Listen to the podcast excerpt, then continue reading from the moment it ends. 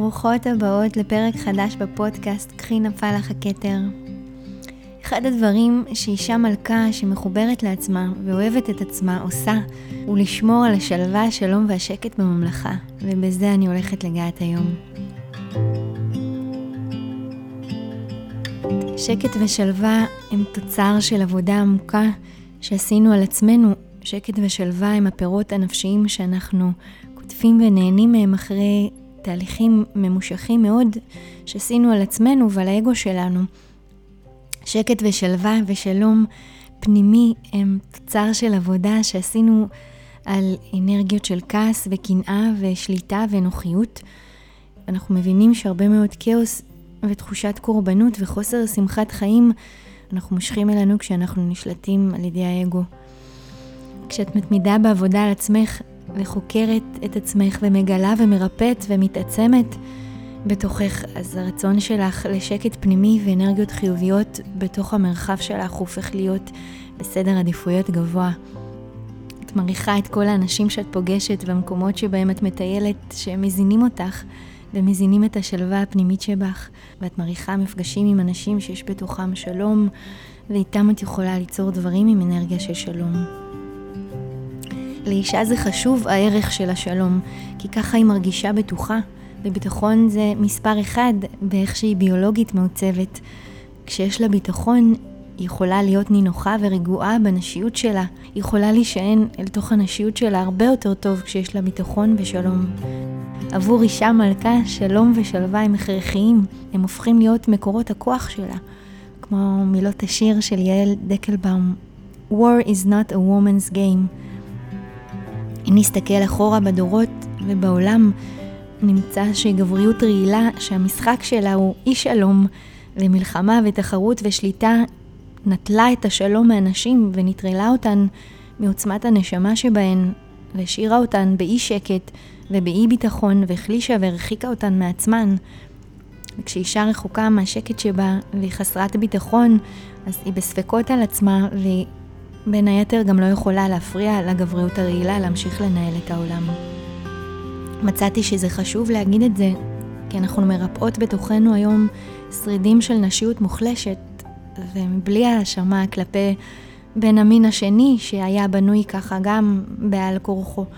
יש לנו אחריות כנשים לרפא את עצמנו ולאהוב את עצמנו ולהכיר באור ובכוח שניתן לנו להגן ולהוסיף על השלום בעולם.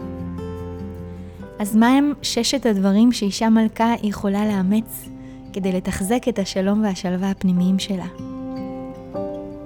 הדבר הראשון הוא כשהיא בונה את החיים שלה בהסתמך על עצמה ועל אלוהים.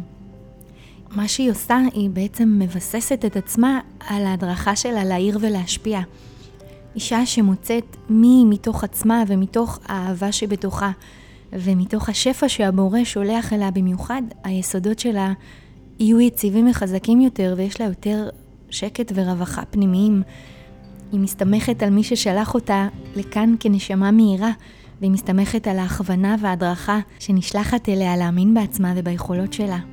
כמה נשים מאוכזבות ואומללות אתן מכירות כי הן בנו את עצמן ואת החיים שלהן על מערכת יחסים עם גבר, ולא הכירו את האפשרות לעוגן שהן יכולות ליצור מתוכן, ולא ידעו שהיסודות שלהן יהיו חזקים אפילו הרבה יותר עם הקשבה לעצמן ולחוכמה שהן מקבלות מהבורא ביחס לחיים שלהן. כשאישה בונה את היסודות שלה על אלוהים, היא בונה בית על סלע איתן. זה משהו ששמעתי פעם באחד הלימודים. וכשהיא בונה את היסודות שלה על כולם חוץ מעל עצמה ועל אלוהים, אז היא בונה את הבית שלה על חול, וחול הוא זז כל הזמן, אז היא נתונה לשינוי מצב הרוח של העולם, ויותר קשה לה לחוות יציבות בתוכה. אישה שמבססת את הקשר עם אלוהים, ואמרתי את זה הרבה בפודקאסט, כי אני חווה את זה יום-יום. היא יכולה לחוות חיים יציבים, והשלום והשלווה שלה הם מתמשכים ומוגנים עם הברכה הזאת. אולי בהמשך אני אעשה פרק שלם על מערכת יחסים של אישה ואלוהים. רק מלחשוב על זה אני כבר מתרגשת. הדבר השני שנשים מלכות עושות כדי להגן על השלום והשלווה שלהן, שהן לא מאפשרות לאנשים אקראיים להתחבר לתוך החיים שלהן. מלכות לא מגיבות לאקראיות של גברים או אנשים אקראיים שרוצים לגעת ולהינגע מקרוב סתם כי הם משועממים בחיים או שחסר להם מעצמם. מלכה היא עושה פרוסס, ומי שקשור בחיים שלה ונמצא בתוך המרחב שלה, היא מכירה אותו קודם, ואחרי שהיא מכירה אותו ויודעת מי הוא, והיא מצאה שיש בו תוספת חיובית לחיים ולשלום שלה, רק אז הוא יכול להיות בתוך החיים שלה וחלק מהמעגל הקרוב שלה. זה לא אומר עלייך שאת סנובית, אלא שחשוב לך למלא את המרחב שלך באנשים שיש לך מהם השראה, ושהם יקדמו את השלום שלך, ושיש להם כוונה טובה לגבייך ביחסים איתך. אישה מלכה לא מחפשת למלא את החיים באנשים רק כדי לא להישאר לבד, או למלא לעצמה את הביטחון ואת הערך העצמי, היא יודעת מי היא. אין לה את הצורך הזה, לכן היא בוחרת מי היא רוצה בחברות איתו ומי טוב לה שיהיה בחיים שלה. ושוב אני אומרת, זה לא אומר שאת חושבת את עצמך במדרגה יותר גבוהה מאחרים, זה רק אומר שאכפת לך על השלום שלך, ואת בוחרת באנשים עם אנרגיות חיוביות ומיטיבות ונוכחות גבוהה, כאלה שהשלווה והביטחון העצמי שלך איתם יכולים לפרוח. הדבר השלישי, מלכה שרוצה לשמור על השלום שלה, היא לא נותנת תירוצים להתנהגות לא טובה כלפיה.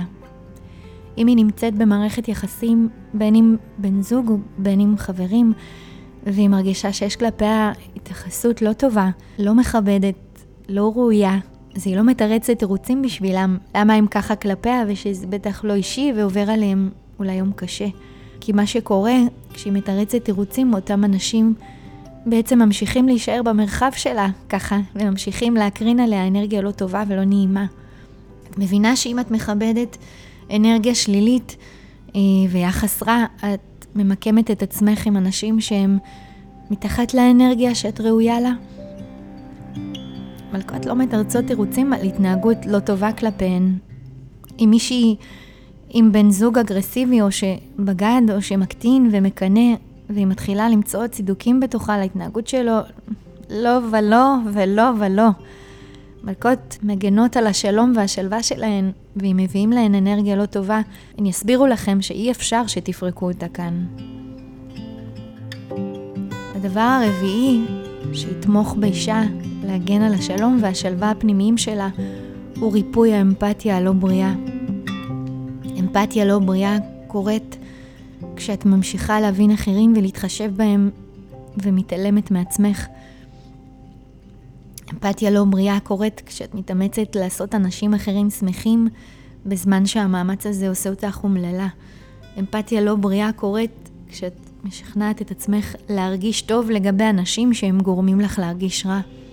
מלכות מגנות על השלווה שלהן דרך בחירה מודעת לשחרר את מי שלא מביא להן שמחת חיים ומאמלל אותן, והן מרפאות את המקום הזה דרך מעשים אמיתיים ועמידה בסיטואציות. זה אומר להיות חזקה ברגעים האלה ולבחור בעצמך ולא בהם. לטווח הארוך השכר יהיה גדול לערך ולאהבה עצמית שאת תצליחי לסגל. הדבר החמישי לאישה מלכה לשמור על השלווה והשקט הפנימי בממלכה שלה הוא כשהיא מבינה שהיא ראויה לעקביות בחיים. אישה מלכה יודעת שהיא ראויה ליחסים עקביים ולחברים עקביים ולמקום עבודה עקבי ולבעל דירה עקבי ולמנטור אישי עקבי.